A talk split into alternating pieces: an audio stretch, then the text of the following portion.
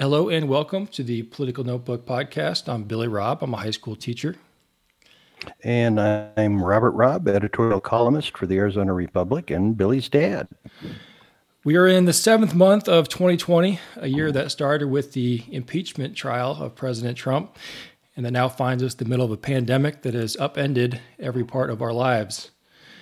As a result of the pandemic, we're facing an economic crisis, Congress has passed several bills to address these dual crises, and more relief bills might be on the horizon.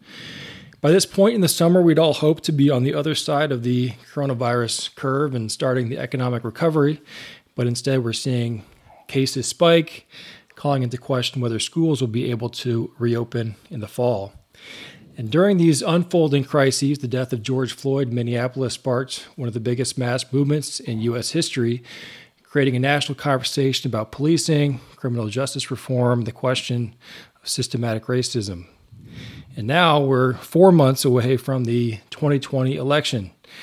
In the upcoming episodes of the podcast, uh, I, I want to break down some of the campaigns happening here in Arizona, including the ballot initiatives that have been filed and may go uh, before all of Arizona voters. On this episode, though, I want to talk about the political landscape in general and how this wild year might be weighing on voters as they go to the polls in the primary uh, next August and into the general election in 2020. But my first question uh, is going to be about coronavirus. Uh, we've seen a, a spike uh, here in Arizona, um, kind of the spike that we've been trying to avoid with all the strategies earlier uh, in in the pandemic. Um, and you've been, Dad, you've been an advocate for a more targeted uh, strategy uh, rather than complete lockdowns. Uh, has this current spike changed your perspective of of that strategy? Uh, and, and and you know how could we have done more to see the spike that's happening right now? And how do you think our public uh, officials should should respond now to the to the current spike? Um, my view of the appropriate public policy response has uh, not changed. Um, I continue to think that this is something which primarily we uh, just need to manage to uh, live through, um, taking uh, precautions that are calculated um, based upon um, the extent to which the virus poses a risk for us, and taking protective action towards those who are most at risk, um, particularly those in nursing homes and other um, senior residential facilities. Um, our economy has, after we lifted uh, the stay at home order, um, largely stabilized. Both here and other states are pretty much doing uh, comparable things of beginning to try to live through it, uh, but returning to, to work and uh, a limited degree of socialization. Um, so we no longer have the avalanche of um, low income workers being thrown out of their jobs. Uh, we haven't had the um, degree of small business bankruptcies and failures that I think uh, people feared. Uh, and um, we are stressing heavily our hospitalization capacity, but we haven't yet um, broken it, and we have some reserve surge capacity available. Um, so I believe that the uh, increased caution that has been advocated uh, is uh, good good public policy. Uh, I think that we still are not focusing our testing resources sufficiently on the most vulnerable populations. Uh, and um, we aren't um, we aren't protecting that particular population to the extent we should. But generally, I think it's something that we need to live through uh, rather than go back to a shutdown regime um, with all the adverse consequences uh, that that had, uh, without, in my judgment, adding a degree of protection uh, to the most vulnerable populations, which should be the focus of our attention. I think when when when people hear that, you know, we should live through it or we should uh, just try to do the best we can, but not not shove everything down. The kind of the emotional reaction is, is to say like, you know, people are people are dying and and yes there are things still open and and people are still working but a lot of people are getting uh, sick uh, as well. Just in terms of, and I'm seeing headlines like "There's blood on Ducey's hands for for not shutting things down," and and there's there's a lot of intensity and, and strong emotions um, with people that are.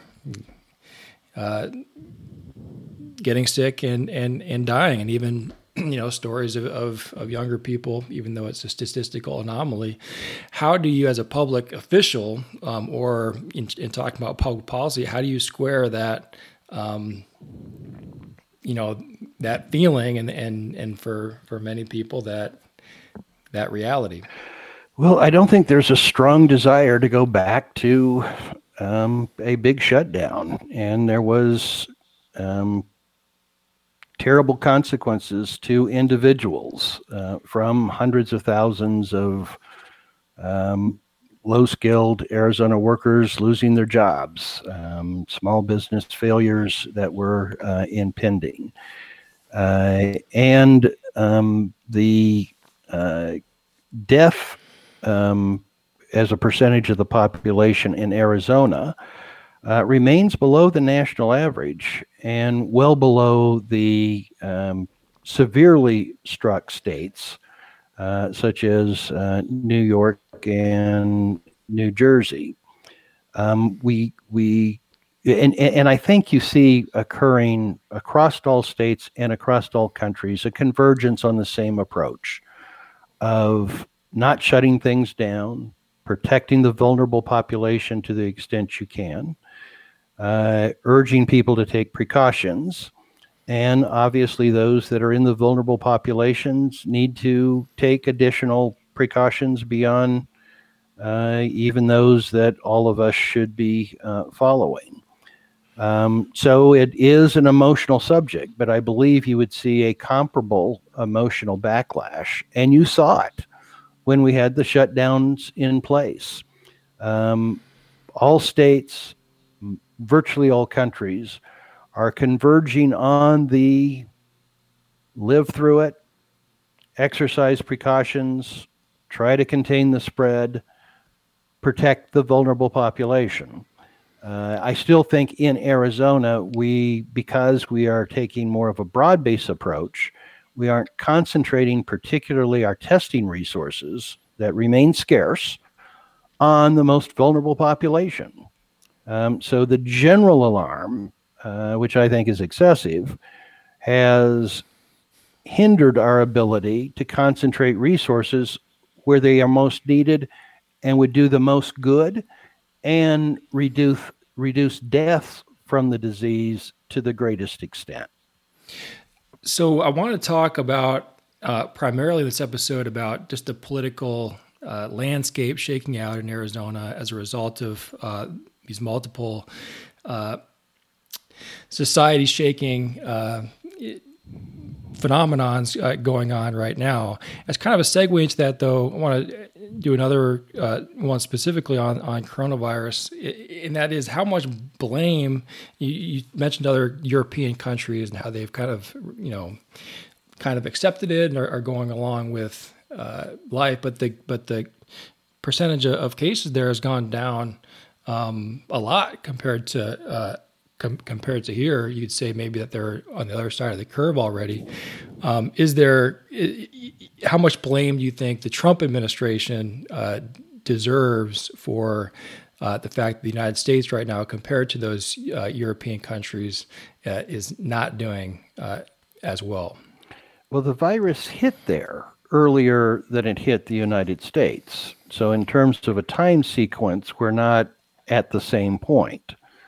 Um, but in general, I don't like the blame game um, on the COVID nineteen um, outbreak. Uh, I mean, it's a it's a new virus for the human species, uh, there's going to be adverse consequences from that. Uh, I don't think it's right for the Trump administration to be blaming China for it. Uh, and I think everybody has sort of adopted the same approach. Uh, initial shutdowns, um, those tend not to be sustainable, uh, and a convergence on uh, manage it as best you can, uh, urge precautions uh, as people again um, go about uh, going back to work and socially interacting to a certain extent and focus on the most vulnerable populations. Uh, we'll see when we reach the same time point as Europe uh, whether we've done uh, better, worse, or indifferent. But uh, in general, I don't think there is blame for this. Uh, it's nature. It was a new virus. We have no immunities to it.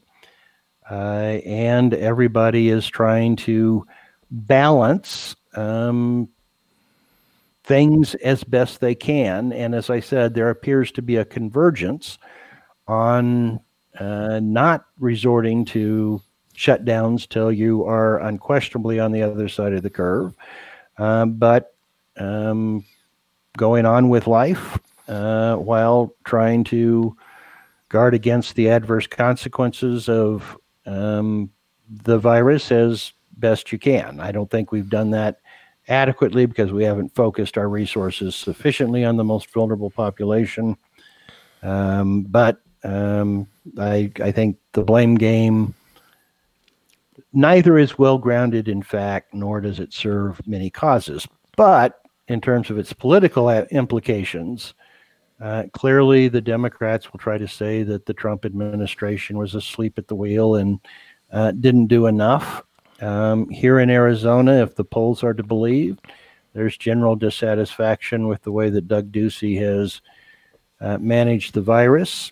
Um, so uh, if we're not in November in a very different place than we are today with respect to the virus, uh, I think that probably there will be a blame game played in politics and it will have an effect. I think one of the concerns that a lot of people had, uh, even many Republicans had, at least in the primaries in, in 2016, is uh, the leadership skills that that that would be needed in, in the case of a of a crisis, and uh, you know Trump is uh, not known for his uh, cool-headed. Uh, leadership. Uh, he's been flying off the handle on on Twitter about you know everything that might impact him personally, and uh, in general has not done a very good job of consistent messaging around you know behaviors that are um, important to follow. I mean, held a held a, an inside rally in Phoenix um, without any social distancing uh, recommendations um, or or mask requirements. Um, so I think I think some people's concerns about uh, leadership. I mean, I think I think this this crisis is you know a, a, uh, it's it's complicated. It's it's difficult.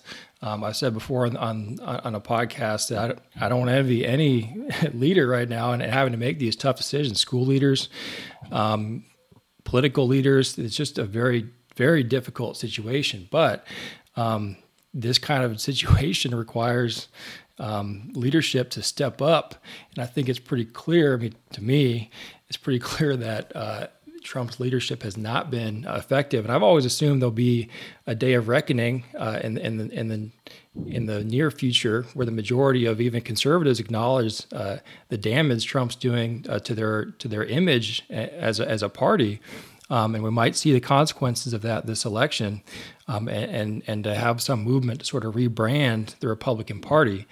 Um, with I mean, with Trump currently down right now in the polls and, and possibly bringing down other uh, down ballot candidates with them, do you think there is going to be that kind of reckoning um, or distancing uh, from Trump uh, before the election in, in, November, or if you know, if are, are people going to wait and, and, stick with them till afterwards? I mean, um, I mean, one last thing here is that I don't I don't even see as much as Ducey and, and McSally have, have clung uh, closely to, to Trump. I don't see that they've that that the base that Trump's base has support or loyalty to Ducey or McSally. So it, to me, it seems like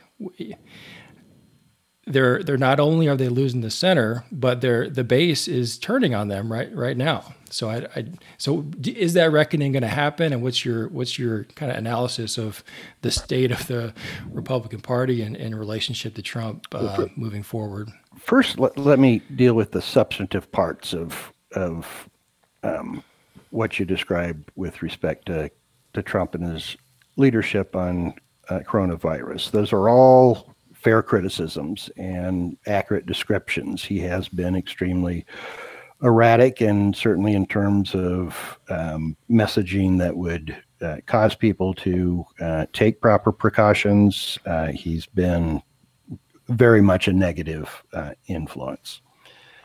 I don't believe that substantively that affected the ability of the country to cope with the virus um, because uh, of his lack of leadership uh, on the bully pulpit, uh, managing the crises uh, has fallen to uh, mostly state leaders. And I think that's appropriate, that that's where uh, the response um, should have been led from. And Trump has been pretty good at marshaling federal resources to help state leaders. Um, both the governor of New York and the governor of California has have said that um, Trump provided the federal resources that they needed to manage their uh, local response. Uh, the failure to, I mean, we've had a shortage of testing. Uh, the uh, failure to manage that, I think, has been because of a lack of focus. We haven't focused the testing where it was most needed and would do the most good, particularly in preventing uh, deaths. Um, in terms of a day of reckoning, I don't think Republicans have any choice. Uh, uh, Trump is their nominee. Uh, he will define their party um, more than any other factor. Um, so, if there's a day of reckoning, it will be um, from the body politic uh, rejecting Trump and uh, sweeping out uh, Republicans down ballot. as as much as there might be reason to disassociate oneself from Trump, and again, you have to differentiate between conservatives, public intellectuals, and Republican politicians. Uh, when you're a politician and you're part of a party, um, you're sort of stuck with who the party gives you as your presidential nominee. Uh, I have often advocated the need to, for Republican officials, particularly here in Arizona, where Trump has not done well and continues not to do well, to create a degree of independence from Trump, which is different than repudiating Trump. Uh, I don't think that uh, McSally has done that uh, successfully. I think Doug Ducey did, um, and it uh, showed in his overwhelming uh, reelection victory in 2018. To the extent Ducey is in trouble at present, it's a reaction to his management of the uh, coronavirus, not um, excessive fealty to to Trump. So, in that's a long-winded answer to to your question, but I don't think you're going to see between now and November Republicans abandoning Trump. Uh, and if there is a day of reckoning, it will be delivered by the body politic um, in November. But let's fast forward to like, you know, 2022 or 24, right? Um, is there going to be no market uh, in the in the in the Republican Party um, or in general for someone who who who steps up and is known as the truth teller, uh, who's able to call a spade a spade, or who was able to call a spade a spade um, when it was when it was potentially uh, politically costly for them. Uh, I just don't see any any individual person in the Republican Party that has um, that that has the ability to claim uh, a post a post Trump um, credibility. Well, Ben Sasse, um, I, I, think, in terms of people who are still in Congress, um, still has that um, capacity. But I don't think, no, I, I, don't think in terms of, I mean, let's assume that Trump loses big and um, this election is a debacle for Republicans generally. So there's been a um, broad rejection of Trumpism uh, by the um, buddy politic. Um, within the Republican Party itself, uh, to the extent someone between now and then uh, starts to denounce Trump, uh, he will be regarded by the body politic, uh, by the Republican faithful, as having contributed to that repudiation. So I I don't think that there's that there will be a hero's reception uh, to anyone who between now and November within the Republican Party uh, denounces Trump. Now after the debacle, if there is a debacle, uh, then I think there's room for people to advocate uh, for a different direction for the Republican Party than that which the body politic had just repudiated. But I don't think you gain credibility in making that argument to the Republican faithful uh, by um, undermining Trump between now and November. If the entire party has been it becomes and has, become tainted, uh, and I, I, use that word because, in terms of independence and, and young people, um, you know, the the whole entire Republican Party is defined by Trump and Trumpism. If that becomes a, a, a you know a, a, stain that causes a struggle to gain traction uh, and and to grow new constituents and gain a winning uh, political coalition, wouldn't the blame for that be the people who basically sat silent and allowed uh, Trump to define the the, the party in such a way and, and, and did not ever take the step uh, to um, even pretend uh, to be an independent uh, thinker in regards to the president. Not within the Republican faithful. Um, so they will be regarded as people who undermined uh, the um, president and contributed to his uh, defeat. Um, so, I mean, that I I can sense the sort of the frustration uh, that you feel about this, but I just think it's political reality. I mean, Trump is strongly supported by the Republican faithful who have accepted both his um, redefinition of the party in terms of policy and him making uh, party loyalty uh, a measure of loyalty to him. So that that I mean, I find those um, unfortunate uh, developments, uh, but uh, that's reality in terms of the Republican faithful. So if that turns out to be rejected um, by a broad measure by the body politic, there will be within the Republican Party um, a discussion uh, about where do we go from here and how do we become competitive again. Um, but the base of the party, um, which you can't move forward without, uh, isn't going to respond favorably in having that discussion uh, to people who were seen as contributing to the result before it happened. Uh, I can understand how that's uh, frustrating, and I suspect particularly frustrating for Republican politicians who uh, anticipate um, a uh, large uh, loss in November, a projection regarding which, incidentally, I don't necessarily agree, um, at least at this point. Um, but I think that that's the reality. They're stuck with Trump. Uh, he is who the voters within Republican Party primaries gave uh, him. Nobody rose to challenge him. uh, in part because they would have gotten creamed. Uh, so, like it or not, uh, Trump defines what Republican republicanism is uh, for now and until he's uh, defeated.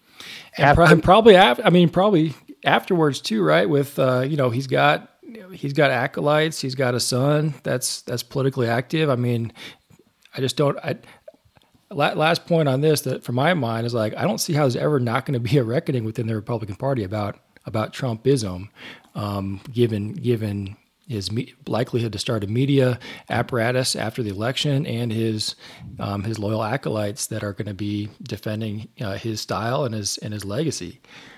Well, Trumpism as policy, defined as uh, protectionism in trade, um, immigration restrictionism, uh, and uh, cultural populism, um, has probably 15 to 20 percent of the electorate would subscribe to that.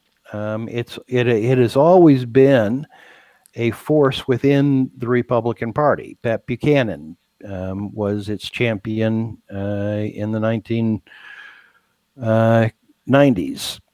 Uh, um, so there is, I mean, that, that is a strand of sentiment within the American electorate, which will find a voice and expression and uh, will influence the course of elections. If it's if it's if Trumpism is rejected, and, and then there will be a debate about, well, was it a rejection of Trump the individual with his erratic uh, and uh, nasty approach uh, to politics and public policy, or was it a rejection of his policies? So that debate and discussion will occur. Uh, the majority sentiment within the Republican Party um, until Trump uh, was um, in favor of fair trade, uh, an emphasis on free market economics, uh, and strong defense and uh, an active involvement in international relations. Uh, my guess is that still describes a majority of Republican office holders in Congress. So um, the post Republican Party fate after Trump whether it is in 2020 or in 2024, um, is fraught with uh, fraction and difficulty. Um, and I do think that because of Trump, uh, Republicans uh, have an uphill climb uh, with respect to your generation and uh, the generation after you. There's a lot of repair work that needs to be done to get uh, back into the conversation and be considered as a uh, acceptable political alternative. Um, but uh, I don't believe that people who between now and November are seen as undermining Trump uh, will be given much of a role in that discussion. If, if, if you're a party guy, you're stuck with the with the man. So I've got uh, I had a question about independents and about Democrats. I'm just kind of kind of mix them up together because uh, we're getting kind of long on time here. Um, in so for independents, which who are very important uh, to to winning Arizona, um, how do you think? So we're seeing you know the this the coronavirus uh, response, the effects, and, and the response. Uh, by by the state and and United States government. Um, we're seeing uh, mass mass protests, the Black Lives Matter protests, and sort of kind of like the cultural reckoning that's that's in conversation about. So have, that's going on with that. So you have like, um, you know, the the uh, the events uh, or the you know the the reality of of politic uh, the the policy discussions around police reform. Uh, then you have sort of like the cultural uh, impact of those uh, of those protests. Um, so all of this uh, all this is going on right now as sort of an, an important independents are kind of making up their mind. Um, do you see the combination of these causing independents to to shift more towards towards one side uh, right now, and I'll, I'll, just I'll just throw in the question about the Democrats too. Is is what as they're kind of expecting to to to have both of those kind of fall into their hands uh, in, in 2020. What potential pitfalls uh, do they uh, do they face in getting the independents over to their side? Well, in, Arizona, uh, Trump is a very weak head of the ticket. Um, and uh, independents uh, generally uh, disapprove of him. Uh, and I think he has uh, pushed independents in Arizona towards leaning Democratic. The Democrats have massively improved their political position in Arizona. They won um, some impressive victories in 2018.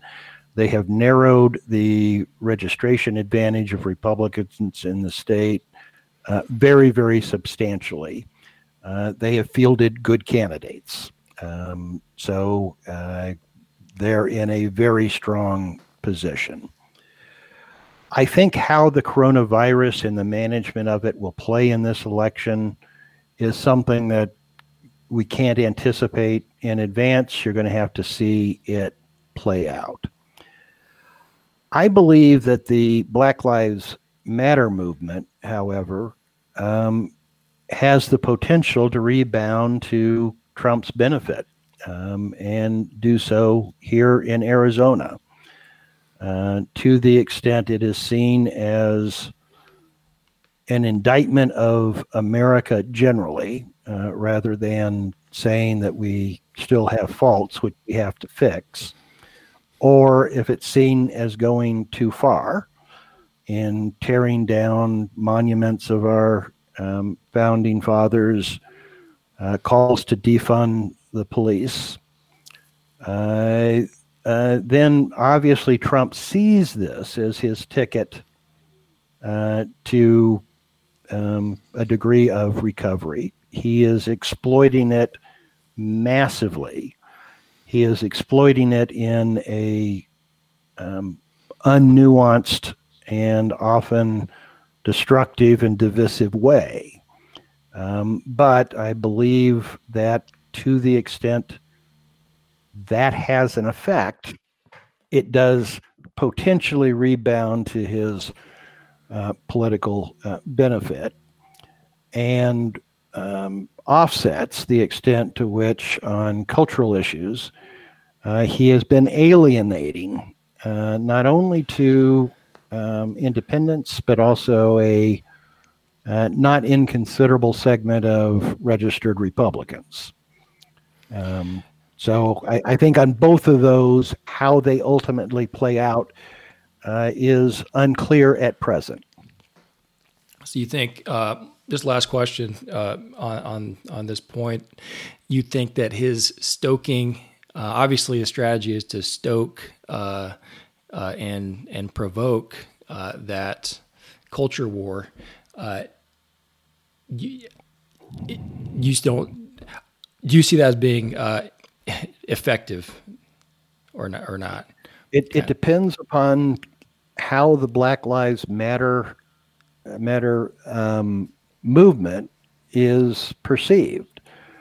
If it's perceived as America still has flaws that we need to fix, um, then Trump uh, actions can be seen as uh, reactionary and divisive. To the extent it's it's regarded as overreaching or excessively radical, um, and uh, I think tearing down monuments of founding fathers, calling for defunding uh, the police. Uh, then I, I, think that there will be more acceptance uh, of a strong reaction. Uh, and uh, right now, Trump's the only politician calling out the movement uh, for some of its excesses. I, I, I just don't. So it. So I, I, I, do think that there is the potential, depending upon how the movement is perceived, uh, that Trump uh, trying to ride this as an electoral issue uh, may indeed uh, rebound his benefit. Yeah, I mean, I, I just don't see him as uh, a credible messenger for uh, upholding the, the values of the American founding and and the defender of, of what makes uh, America, uh, you know, a, um, a great country. and I, I, you know, when he reads these, when he reads his, his speeches, looks like he's reading U.S. history for the very first time. I honestly wouldn't be surprised if, if, if he was. But that's, but, that's, but but if he's the only one doing it, it's it's sort of like um, where the uh, social conservatives were um, with respect to judges. I mean, if he's the only one making those arguments, uh, and there's a perception that the movement has overreached and is excessively radical, um, there will be a segment of the electorate who say um, on the cultural issues, um, Trump's the guy that's not afraid uh, to stand up. I, I still believe that identity, uh, that, that, that resentment of identity and grievance politics uh, was a underappreciated factor in Trump's victory in 2016. Uh, and we obviously are in a different place today. And I think there's a broader acceptance of the notion that there's still flaws that uh, need to be addressed. Um, but um, I don't think it's out of the realm of possibility that it will be um, something that helps him in 2020, as I believe it helped him in a big way in 2016. Yeah, and the other element, the other factor is is whether he's able to uh, paint his opponent as as being um, welcoming or you know uh, encouraging of what he's defining as anti-American rhetoric, and it seems like Joe Biden is is uh, seen by by most people as as as a um, kind of a throwback person, which might uh, might go into his advantage uh, as as the Republicans are trying to paint the the Democrats as unhinged Marxists. Well, it depends upon the extent to which he is willing to speak out against the excesses. He has differentiated himself, for instance, on defund the police. Uh, but on the other hand, he's abandoned um, his support for tough on crime federal legislation that he championed in the 1990s. So I, I do believe um, he has a tightrope uh, that he has to walk. Um, and uh, he has moved dramatically left from where he was uh, his entire life.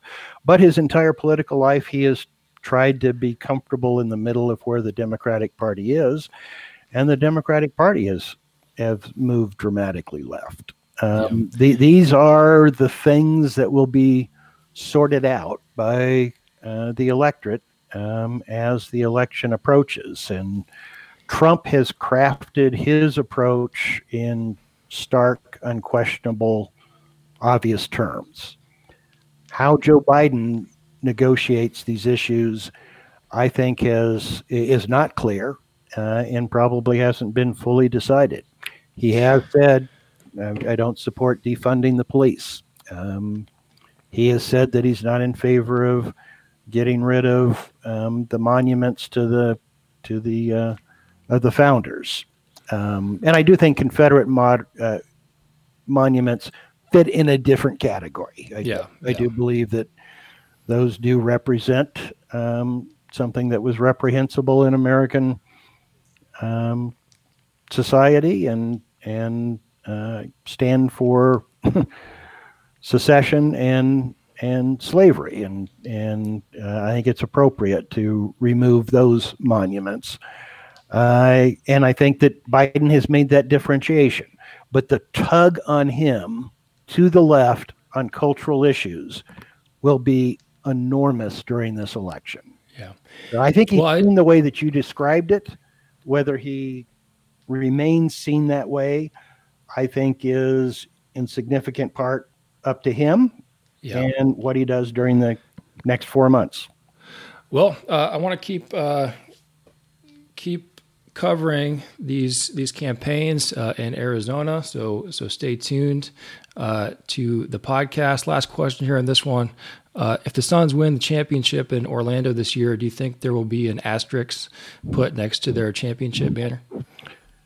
Uh, if it's the Suns, yes. if it's the Lakers or some other uh, team that had played well for uh, all of the the season before it got terminated, then not so much. But the Suns definitely would have an asterisk. I'm hoping that we at least get to see some some uh, some sports here in the near future. Well, thanks everyone for listening to the Political Notebook podcast. Uh, you can find us on uh, iTunes, SoundCloud, Stitcher, Spotify, anywhere that you listen to podcasts. Thank you.